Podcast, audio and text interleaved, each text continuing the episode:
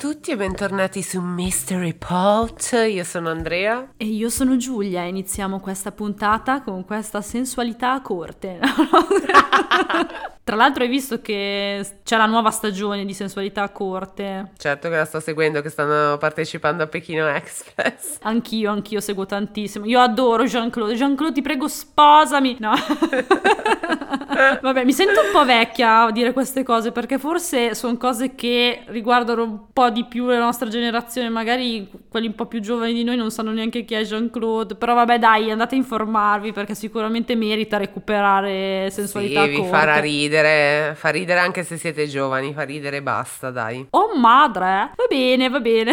Stasera iniziamo così. Allora, io intanto mi scuso perché sicuramente sentirete ho la voce un po' nasale, cioè mi auguro che non lo sentirete, però se lo sentite mi, mi scuso. Eh, sono tre settimane che c'è questa allergia che non mi abbandona, quindi chiedo scusa. Ma io direi, Andrea, di iniziare subito. Iniziamo subito con l'argomento Vai, della serata. Curiosissima. Allora, io tiro fuori un argomento di cui abbiamo già parlato, però so che ai nostri amici ascoltatori piace sempre, quindi io parlo ancora di reincarnazione. Mm, E ti porto il caso delle gemelle Pollock. Non so se lo conosci. no, Allora, a parte il fatto che sono due bambine molto inquietanti, cioè almeno lo er- erano perché adesso sono cresciute, sono ancora in vita, però se andate a vedere le foto sono oggettivamente molto inquietanti, poi, poi mi darete il vostro parere. Comunque, parliamo di queste fantastiche gemelle Pollock. Allora, io non le conoscevo, le ho scoperte proprio di recente, però a quanto pare è un caso molto famoso, super famoso, iper famoso. È talmente famoso che è uno dei casi che viene più citato quando si vuole dare credito alla teoria della reincarnazione. Ma oltre ad essere una storia davvero affascinante, io ci ho ritrovato subito una connessione particolare con la mia storia personale e poi alla fine dell'episodio ti dirò anche perché, quindi ricordami questa cosa che devo dire. me lo segno. Le gemelle Gillian e Jennifer Pollock hanno fatto letteralmente impazzire psicologi e scienziati che hanno cercato di capire se le due bambine fossero realmente la reincarnazione delle sorelle morte qualche anno prima in un incidente d'auto.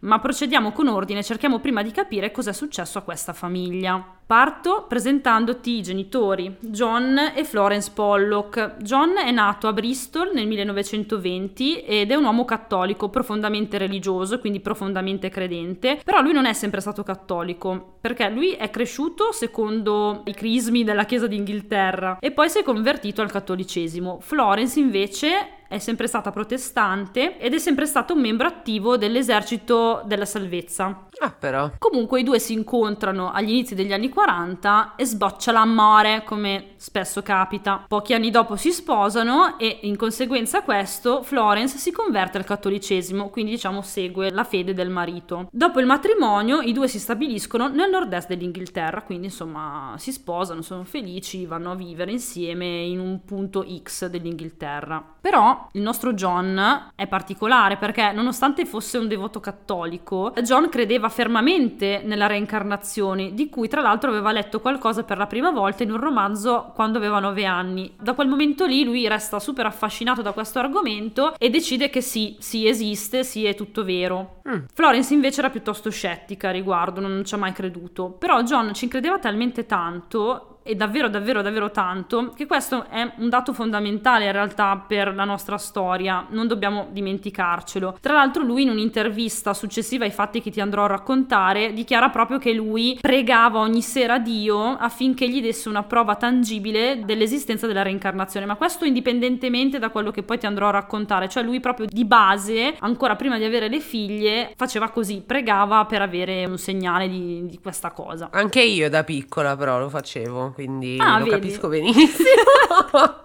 Eh, stai attenta perché poi il nostro John un po' secondo me un po' si è pentito. Comunque i due coniugi sono molto felici e vanno avanti a fare le loro cose normalmente come una normale coppia finché appunto nel 46 nasce la prima figlia, Joanna Pollock, e nel 51 dopo essersi trasferiti ad Exham, nel nord dell'Inghilterra, nasce anche la seconda figlia, Jacqueline. John e Florence erano due gran lavoratori, a detta di tutti, erano molto impegnati nella loro attività di consegna di generi alimentari, perciò le due bambine sono cresciute accudite principalmente dai nonni e in particolare dalla nonna donna a cui loro erano molto molto legate. E adesso ti racconto anche un po' come erano queste due sorelle, perché ovviamente sarà importante per ricostruire i fatti successivamente, cioè ti racconto quali erano le loro caratteristiche, perché poi saranno caratteristiche che ritroveremo nelle gemelle Pollock. Le bambine crescono e ovviamente come spesso accade diventano due sorelline veramente inseparabili, veramente avevano un'unione particolare, anche perché come immagini si facevano davvero tanta compagnia e giocavano molto insieme. A Joanna soprattutto piaceva giocare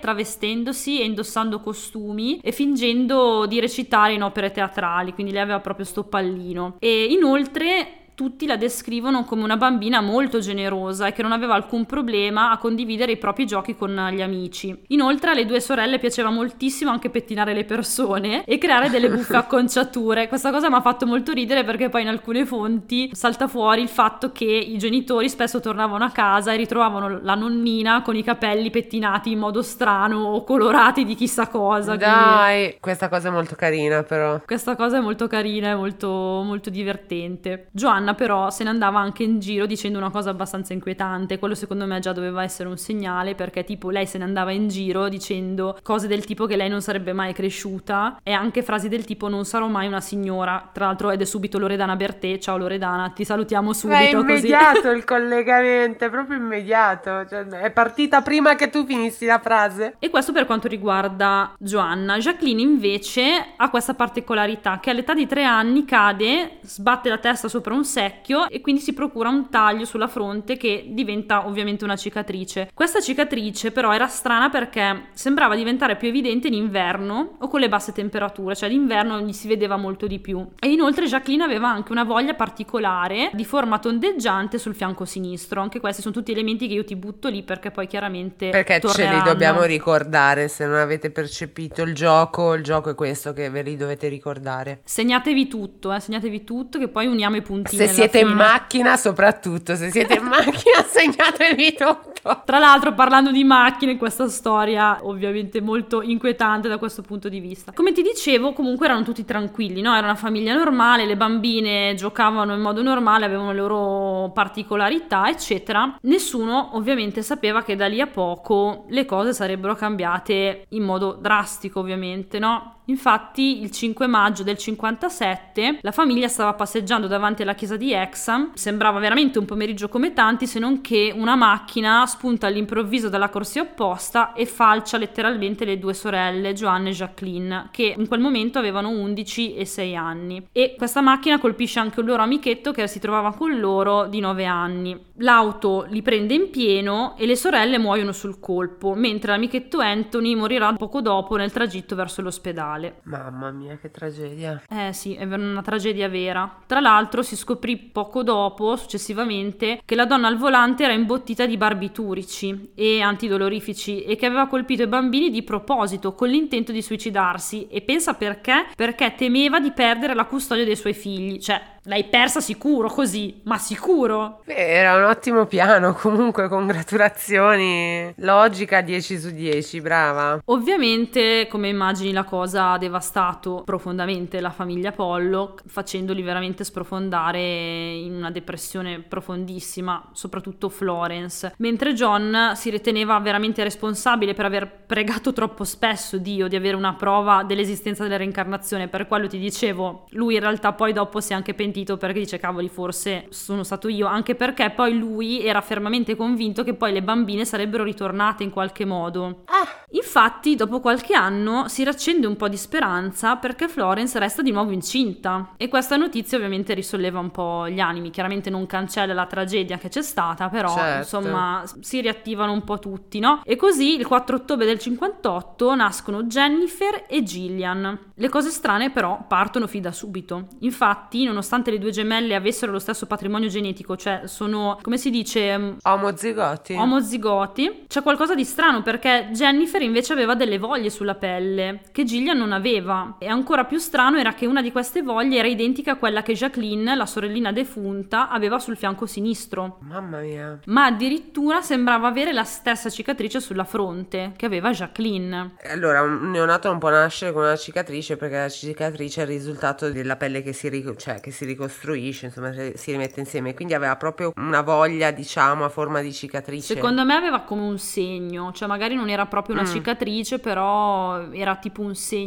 Comunque la cosa è stranissima perché appunto essendo che avevano lo stesso Mhm. patrimonio genetico, una che nasce con le voglie e l'altra no, cioè già questa comunque era una cosa strana. Ma no, vabbè, ma tutto, io oh, ci sto già credendo. Eh, lo- lo so, sono- lo so. Cioè, io sono con loro, ovviamente, certo. Comunque, come immagini, le cose strane non si fermano di certo qui. Infatti, come reazione comprensibile al dolore, la madre Florence, dopo la morte delle figlie, aveva messo via tutti i loro giocattoli e li aveva riposti in un luogo nascosto in soffitta. Peccato che quando le due gemelline avevano circa 4 anni, hanno cominciato a pretendere e a chiedere di riavere alcuni di quei giocattoli, di cui loro in teoria non dovevano sapere nulla. Tra l'altro, Florence resta stupefatta perché le richieste erano anche molto specifiche, molto precise e sembrava che le bambine ricordassero quei giocattoli come se fossero i loro e addirittura nominavano questi giocattoli con gli stessi nomignoli che utilizzavano le due sorelline defunte. Sai come fanno i bambini, no? Io tipo avevo un pupazzo che chiamavo Vitellino, cioè lo sai solo se sei mia madre che quel pupazzo io lo chiamo Vitellino. Dovremmo aprire una parentesi sul nome Vitellino, ma comunque tralasciamo. Almeno, ma che pupazzo era? Un gatto? No, era un animale indefinito, era una specie di coso rosa, ma non era un animale vero, cioè la mia testa era vitellino. Vabbè. Ci sta. Vai a ci sta. capire. Comunque ti dicevo, questo è strano perché effettivamente i bambini danno dei nomignoli e loro ricordavano esattamente quei nomignoli che loro avevano dato ai loro giochi, ma non solo, perché loro iniziano anche a spartirsi i giochi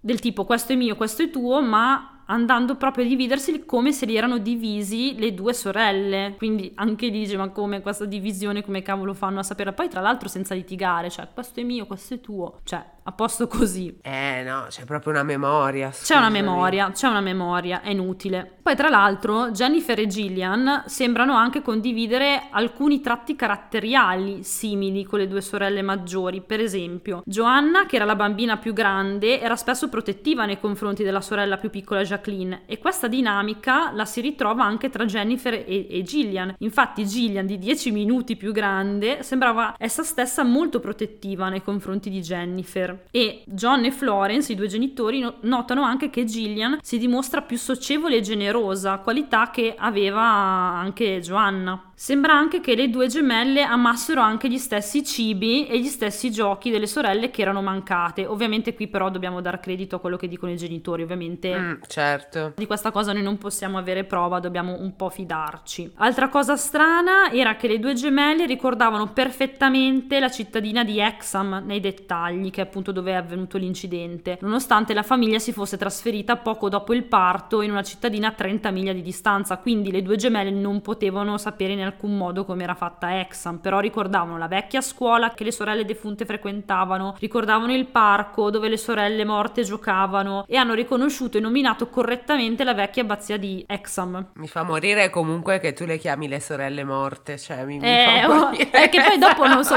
finisco i, i sostantivi, cioè perché le, def- le sorelle defunte o sorelle morte, le gemelle, cioè, oppure che si crei confusione, quindi purtroppo le sorelle morte sono le, le bambine dell'inizio della Scusate, storia. cioè, la butto in vacca perché io ho un po' i brevidini comunque, mi sto un po'... uh, uh. Un altro episodio riguarda Jennifer. Infatti, un giorno Jennifer chiede a John, che stava dipingendo le pareti di casa, perché stesse indossando il camice da lavoro della mamma. John resta stupito perché effettivamente era il camice di Florence, che non aveva mai più indossato da quando erano nate le gemelline. Quindi, in teoria, Jennifer non poteva sapere che quello era il camice da lavoro della mamma. Anche qui possiamo dire, beh, sì, però sai, in casa magari ne avevamo parlato. Anche qui ci dobbiamo un po' fidare della buona fede di John. Altri elementi simili, comunque, che ritroviamo sono che le due gemelline avevano con le due sorelle defunte in comune anche alcuni tratti fisici. Infatti, Jennifer aveva una corporatura robusta come Jacqueline, mentre Gillian era più esile come Joanna e camminavano anche in modo simile e reggevano addirittura le penne per scrivere anche allo stesso modo. Eh, addirittura dicono che una delle due bambine ha fatto più fatica a imparare a scrivere proprio perché impugnava la biro nello stesso modo della sorella e quindi poi dopo negli anni aveva avuto problemi nell'imparare a scrivere. Comunque, anche qui ci dobbiamo sempre fidare dei genitori. Poi anche alle gemelle piaceva pettinare i capelli delle persone ed anche loro erano molto legate alla nonna, però vabbè, questo può essere normale perché vabbè, in una famiglia poi si ripetono sempre le stesse dinamiche. A Gillian come a Joanna piaceva cimentarsi in rappresentazioni teatrali per gioco, insomma, gli stessi modi di fare, le stesse dinamiche, gli stessi gusti e gli stessi segni sul corpo, quindi veramente tutto per simile. Me ci sono tutte le prove necessarie, cioè sono loro. Dopo chiaramente andiamo a vedere chi dice sì, chi dice no, andiamo a analizzare eh sì. tutto come sempre. John ovviamente figurati, pensa subito che le sue figlie si siano reincarnate nelle due gemelle, cioè questo sicuro come loro. Florence invece ha fin da subito un atteggiamento scettico e rifiuta di crederci, anzi rifiuta di crederci per molti anni, tanto che i due arrivarono anche a scontrarsi parecchio per questo motivo, fino a che le due bambine non iniziano a ricordare anche i dettagli dell'incidente e quindi Florence inizia a dire beh aspetta che forse forse qualcosa c'è Infatti Florence inizia a sentire più volte le gemelle parlare della morte delle sorelle maggiori ed un giorno assiste anche a qualcosa di veramente inquietante, ovvero entrando nella stanza delle gemelle si ritrova Gillian sdraiata a terra con la testa sul grembo di Jennifer, mentre Jennifer le accarezza dolcemente la testa, già così per me è una cosa super inquietante. Sì, sì, sì. Cioè proprio da film horror. Poi sente Jennifer dire queste parole alla sorella, il sangue ti gocciola dagli occhi perché un'auto ti ha investita. Eh dai, su, su, su, su, su. Brividi! Ma veramente, sto soffrendo tonight, eh, ve lo dico. Questa cosa è inquietante perché John ha poi raccontato che il giorno dell'incidente, quando ha dovuto riconoscere le figlie, Jacqueline aveva una benda sugli occhi. Quindi questo elemento che torna. Io poi mi sono anche chiesta, ma cavoli, cioè la crudeltà di dover andare a riconoscere le figlie quando è, è palese che l'incidente l'hai visto, cioè vabbè. Poi tra l'altro John dice anche che quando parla dell'incidente alle figlie alle gemelle. Le gemelle sembrano anche rispondere parlando al presente, quindi essendo parecchio consapevoli di questa cosa, cioè parlandone quasi al presente. Inutile dirti poi che le gemelle erano terrorizzate dalle auto, era praticamente impossibile farle attraversare la strada, perché anche solo vedere le auto in movimento gli procurava veramente degli attacchi d'ansia e di panico. Avevano imparato la lezione, scusami, eh, cioè avevano la lezione da imparare la vita precedente, l'hanno imparata subito a mettere in pratica, vedi. È anche vero che se tu sai che hai delle sorelle che sono morte morte per incidente d'auto sei portato ad aver paura, però John e Florence hanno sempre sostenuto di non aver mai parlato eh, nei dettagli delle sorelle o di come erano morte, quindi se diamo credito a quello che ci dicono i genitori è strano che loro comunque abbiano queste memorie. Comunque, verso i 5 anni, come sai, i ricordi della loro vita precedente iniziano a sfumare e dico meno male perché se poi gli creavano queste ansie alla fine mm, è stato anche un bene. Però come vedi torna sempre un po' a nostro elemento che a 5-6 anni uno comincia a perdere ricordi, così come era successo al nostro amico Cameron, di cui vi invito a andare ad ascoltare la puntata, seconda puntata. Eh, in particolare alle bambine sfumano i ricordi dell'incidente, anche se Gillian ogni tanto continua a sognare di giocare nella casa in cui stavano prima i Pollock, descrivendola nei minimi particolari. Ovviamente lei non c'era mai stata, quindi qualcosina comunque un pochino rimane di ricordi, per fortuna quelli più piacevoli e non quelli dell'incidente. Allora, manco a dirlo, questo è un caso che ha attirato molti studiosi, tra credenti e scettici si è dibattuto molto. La teoria più accreditata tra gli scettici era che i ricordi delle bambine fossero stati influenzati dai racconti dei loro genitori, però come ti ho detto anche prima, i genitori smentiscono di aver parlato alle gemelle delle figlie defunte fino a che non erano diventate sufficientemente grandi, quindi in teoria questa cosa sarebbe da escludere per i genitori, è tutto vero perché loro non hanno mai parlato alle figlie di questo. Però posso dire subito una cosa che infatti volevo dire anche prima, ma eh, però dai, cioè Giulia ma sono un pazzo però prenderebbe delle bambine così piccole. Eh no sono morte schiacciate come dei cani in mezzo alla strada cioè è difficile a una bambina raccontare tutti i dettagli di una roba che secondo me già il ricordo ti crea dolore. Raccontarlo a una bambina piccola e vedere che a sua volta sta male cioè secondo me è una roba straziante. Quindi io sempre a rigor di logica darei per buono che uno non l'abbia fatto poi chi lo sa certo non sapremo mai. Però ecco per questo che poi io tendo a crederci perché dico ma, ma figurati se... No, io sono d'accordo, sono d'accordo. Allora, per dar credito a quello che dicono gli scettici, perché io cerco sempre un po' di pensare anche come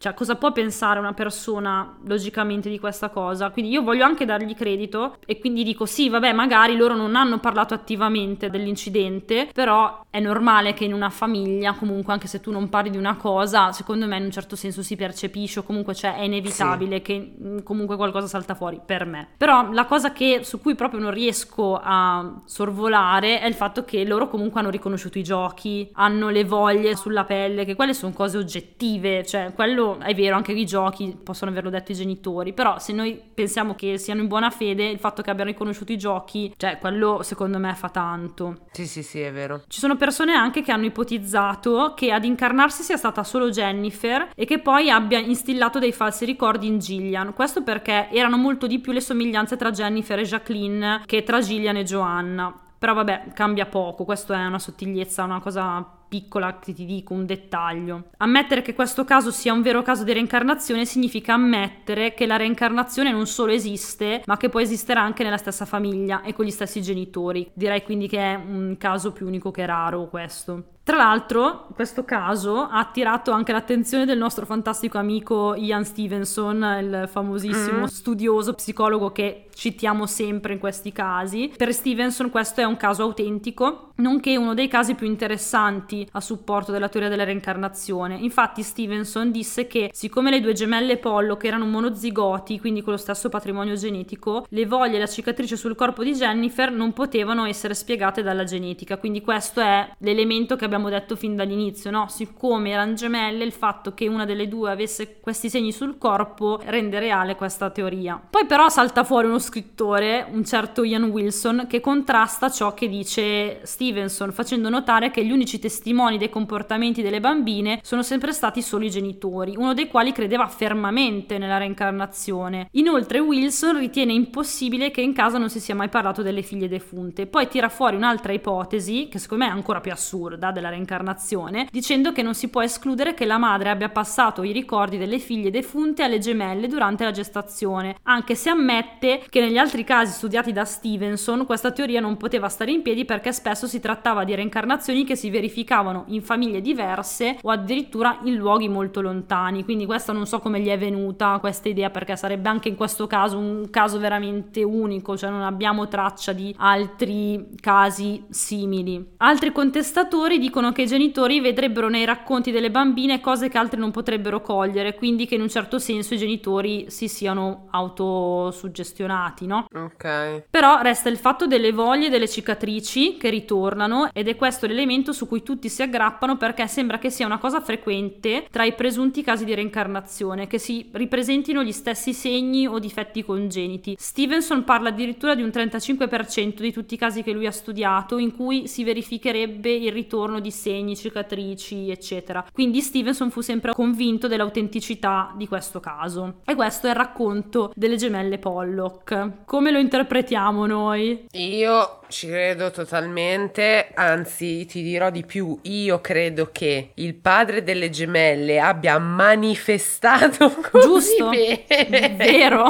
vero. Se l'è cantata e se l'è suonata da solo praticamente. Lui ha manifestato esattamente benissimo, cioè ragazzi questa è la prova secondo me più che della reincarnazione, del fatto che veramente, cioè se tu credi tantissimo in qualcosa, ma guarda che poi ti capita, questo ci credeva talmente tanto, ci ha creduto sicuramente più di me quando ero bambina questa cosa e ce l'ha fatta. Ha visto con i suoi occhi la reincarnazione delle sue figlie, c'era coinvolto fino al midollo proprio, quindi bravissimo. Eh beh dai, sì, lo sai che io ci credo a queste cose, poi anch'io sapevo della questione dei segni delle cicatrici che ovviamente ritornano, insomma, o hai la voglia dove avevi la cicatrice, insomma, cioè come se fosse un crocino, diciamo, sul punto in cui avevi quel dettaglio che parla di te. No, è una storia stupenda, ovviamente, un po' creepy, però anche un po' emotional, secondo me. Le storie di reincarnazione o presunte tali mi affascinano sempre, perché secondo me c'è sempre quell'elemento che comunque non riesce riesci a spiegare, no? Cioè tu cerchi di dare una spiegazione a tutto, però c'è sempre quell'elemento che dici no, però questo dove lo incastro, cioè questo come lo spiego. Quindi è strano. Ma ti volevo raccontare una cosa mia personale, così facciamo anche un po' di ogni tanto lanciamo delle chicche, perché mi ha colpito personalmente, perché i miei genitori, prima di me e mia sorella, io sono l'ultima, sono la più piccola, hanno avuto due figlie che purtroppo sono mancate appena nate, cioè purtroppo il parto non è andato bene e quindi sono mancate. Quindi due sorelle, femmine anche loro, però la cosa più inquietante è che la prima figlia dei miei genitori, cioè quindi mia sorella, è nata esattamente il 26 marzo, come me. Non so se te l'avevo mai detta questa cosa. No, Giulia, no, potevi anticiparmelo. In qualche modo. Pensavo di avertelo detto perché di solito è la prima cosa che dico. Ehi, ma lo sai che io sono nata lo stesso giorno della mia sorella? Eh, così. E invece a sto giro non so perché mi sono dimenticato. Si vede che dovevo dirlo in questa puntata per la prima volta. Anzi, una volta mi ricordo un episodio al cimitero perché poi queste bambine sono state messe al cimitero, ovviamente, e sono rimaste lì per sempre. Cioè, ormai saranno 48, eh, 48 anni che è mancata la mia prima sorella, però non hanno mai tolto le tombe. Sai che dopo un tot le tolgono. Invece loro sono sempre rimaste lì, come se fossero proprio degli angeli custodi, no? miei di mia sorella. Eravamo al cimitero, mia mamma guarda la tomba e fa: Eh, ma questa però è voluta ritornare al mondo. E io, eh, madre. Oh, madre! Che cosa inquietante da dire. Ma è altro che Jean-Claude. È il motivo per cui ho voluto raccontare questa storia perché ho detto ma interessante, effettivamente forse potrebbe capitare. Ovviamente io non posso saperlo perché non so che carattere avesse questa bambina. Anche perché, ma come si ahimè, chiamava? Pamela. E infatti io mi chiamo Giulia Pamela. In realtà il mio secondo nome è Pamela. Ma veramente? Sì, sì, sì, sì, sì, tutto scritto. Giulia, madonna, io sta puntata mi sto sentendo ma mi devo fare un multicentrum. no, perché dai, lo sai, cioè che quanto mi colpiscono queste cose, veramente ok. Ma attenzione, nel senso, non attenzione a niente in realtà, però so che anche dietro al nomi sì. c'è il karma. E voi dite il problema è solo di Giulia. E no, perché se anche voi vi chiamate Patrizio come vostro nonno, anche voi vi portate il karma di vostro nonno. Quindi ecco, analizzate magari se avete questa cosa qui che avete il nome di un parente, fate degli incroci incroci e vedete cosa scoprite. Sì, è vero, questa cosa è stravera, infatti non ti dico per scegliere magari nomi di futuri figli, sto guardando tutto l'albero genealogico per evitare di fare doppioni. Va bene, va bene, insomma questa è la nostra storia. Io direi, Andrea, che è arrivato quel momento. Il sacro momento del... Oroscopo. Ed eccoci amici stelline, amiche stelletti, siamo tornati con l'oroscopo. Partiamo subito dicendo che io sono stata tremenda, tremenda. Oh no. No, non ho messo neanche un 1, ma non ho messo neanche un 5, ve lo dico. Perché secondo me... È un periodo de merda. Bene, ok. Cioè, non de merda, una serenità comune, diciamo. Però okay. vabbè, non voglio azzardare, adesso vi racconto. Partiamo con le due stelle, col segno della bilancia. Cari bilancieri, che dire, ce n'è sempre una. C'è sempre qualche casotto da sistemare, un litigio da sedare, delle paranoie a cui pensare. È uno sport sporco lavoro, ma insomma qualcuno dovrà pur farlo. E i delegati di questa difficile missione siete proprio voi. Cercate di riportare ordine, la vostra diplomazia sarà di grande aiuto per sbrogliare situazioni difficoltose. Poi però dovrete recuperare le energie perdute. Vi consiglio quindi una vacanza in solitudine per portarvi solo dove volete e quando volete, senza pensare agli altri. Passiamo poi al Capricorno, sempre due stelle, cari Capricorno, è tempo di lasciare andare. Forse al giro di boa vi aspettavate un po' di più, magari in termini anche di risultati materiali. Lato vostro, anche voi siete veramente pretenziosi alle volte, dai, ce lo dobbiamo dire. Lato della vita, a volte succede che le cose non vadano esattamente come pianificato. Non concentratevi su quello che non siete riusciti a ottenere, ma al contrario cogliete l'occasione di nutrire quello che è rimasto. Evidentemente non era la vostra strada, guardatela così, con un po' di filosofia. Eh, questo Capricorno fa proprio le montagne russe? Sì. Sopra, sotto, sopra, sotto. Che succede, amici del Capricorno? Anch'io ci ho fatto caso, è vero, chissà come state dentro. Continuiamo col segno dell'acquario, momento di stallo per l'acquario che si ritrova a dover fare delle nuove valutazioni con un punto di vista totalmente cambiato. Io lo chiamo fare click, succede quando il salame davanti agli occhi cade e vi mostra le cose per come sono davvero. A volte fa più bene che male, nel senso che vi dà la percezione di tornare ad avere grip sulla realtà delle cose. Non è che sia male, è solo una cosa da fare, infatti. Però penso proprio che sentirete la necessità di fermarvi, metabolizzare quello che avete imparato e tornare a correre. Oh, bene. Eh, cioè non è proprio male. Eh. Poteva essere quasi un due gioie e mezzo questa. Che infatti si becca il leone. Il leone due gioie e mezzo. Che è abbonato le due gioie e mezzo il leone, tra l'altro. Vabbè.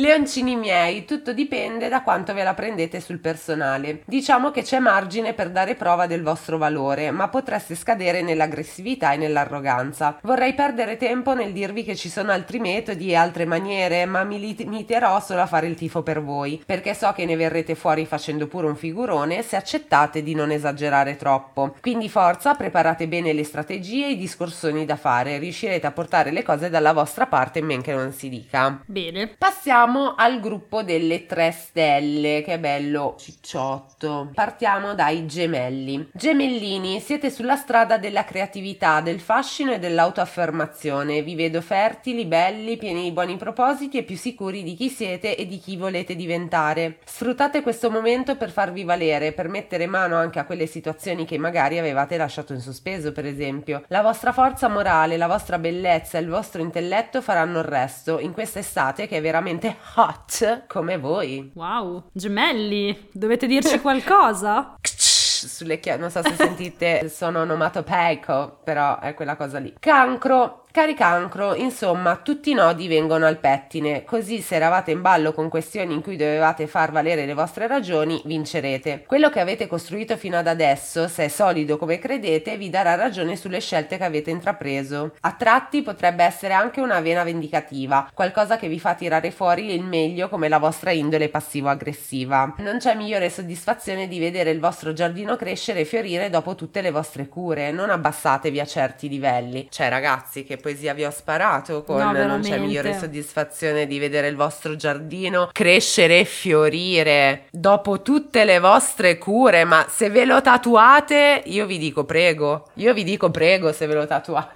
Andiamo avanti.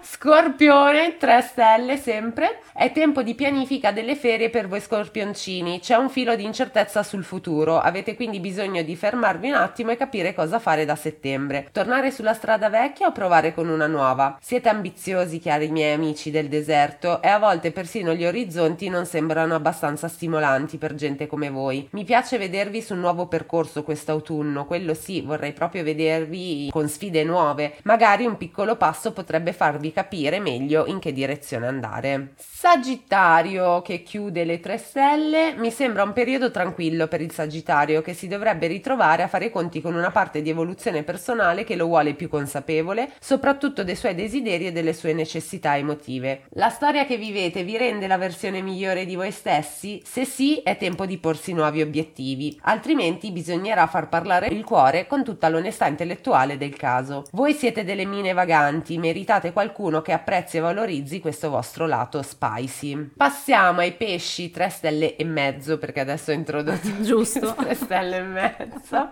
Pesci, diciamo che vi godete quello che avete, non vedo grossi colpi di testa e nemmeno grossi colpi di coda, quindi mi sembra proprio che sia arrivato il momento di fare un sereno e tranquillo bilancio, giusto per capire cosa fare e cosa è già stato fatto. Anche a livello emotivo mi sembra proprio di vedere della serenità, magari un momento che procede esattamente secondo i piani. Diciamo che se ne riparla a settembre, per ora siete già offline con la testa e all in col cuore. Uh, no, ma stasera solo perle, veramente. Passiamo al nostro fantastico segno, l'Ariete che apre il gruppetto delle 4 stelle. Allora, un nuovo inizio. So che ci saranno le ferie, ma per noi Ariete è sempre il momento giusto per iniziare nuovi programmi. Interessanti anche le nuove conoscenze, i nuovi contatti. Non escludo che un'amicizia possa diventare qualcosa di più. In vari sensi, nel senso che magari vi aspettano semplicemente nuovi colleghi, nuovi soci o nuovi insomma partner. In generale delle buone vibes per mettervi su nuove strade, quindi bene, cioè bene. proprio mi sento un'estate ecco divertente, diciamo così, stimolante. Toro, che momenti romantici cari Toro, siete ancora baciati da diverse fortune, tra cui quella del cuore. Mi piacerebbe focalizzarmi sul come vi sentite, compresi, corteggiati, amati. Avete proprio modo emotivo di lasciarvi andare a qualche debolezza del cuoricino. Vi sentite così in armonia che sareste disposti anche a rinunciare alla vostra proverbiale testardaggine. Chiudiamo proprio con un enorme abbraccio in bocca al lupo, una vicinanza ecco emotiva e morale per la Vergine, il mio segno prefe, lo sapete. Cari verginini, mi sembra una buona estate, fatta di condivisione con le persone giuste. Voi non vi accontentate mai, ma quando siete circondati da persone disposte ad accettarvi con tutto il carico di rotture di coglioni che vi portate, ecco anche che una semplice birra in compagnia può diventare un momento indimenticabile. Vi premio perché vi voglio leggeri, vi voglio in vacanza almeno con la testa, pronti a trasportarvi in un posto a miglia da dove siete, con il cuore e con le persone che contano. Bene, bellissimo. C'è.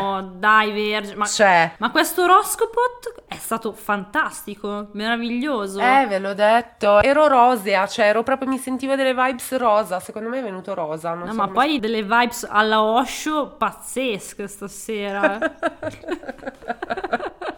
Osho scansate proprio.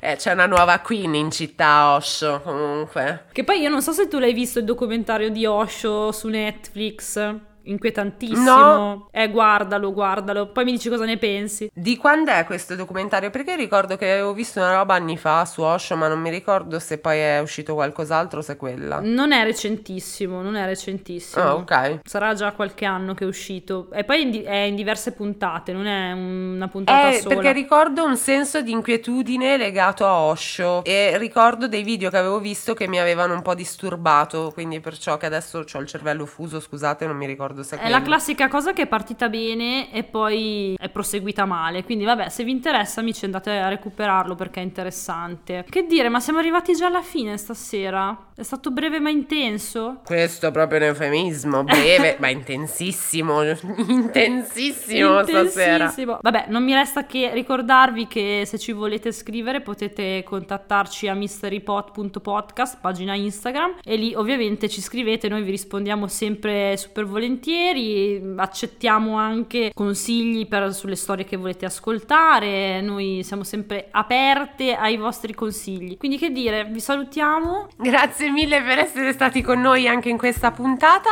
A presto. Ciao Giulia, grazie. Ciao Andrea, grazie. Ciao a tutti. Ciao. Ciao.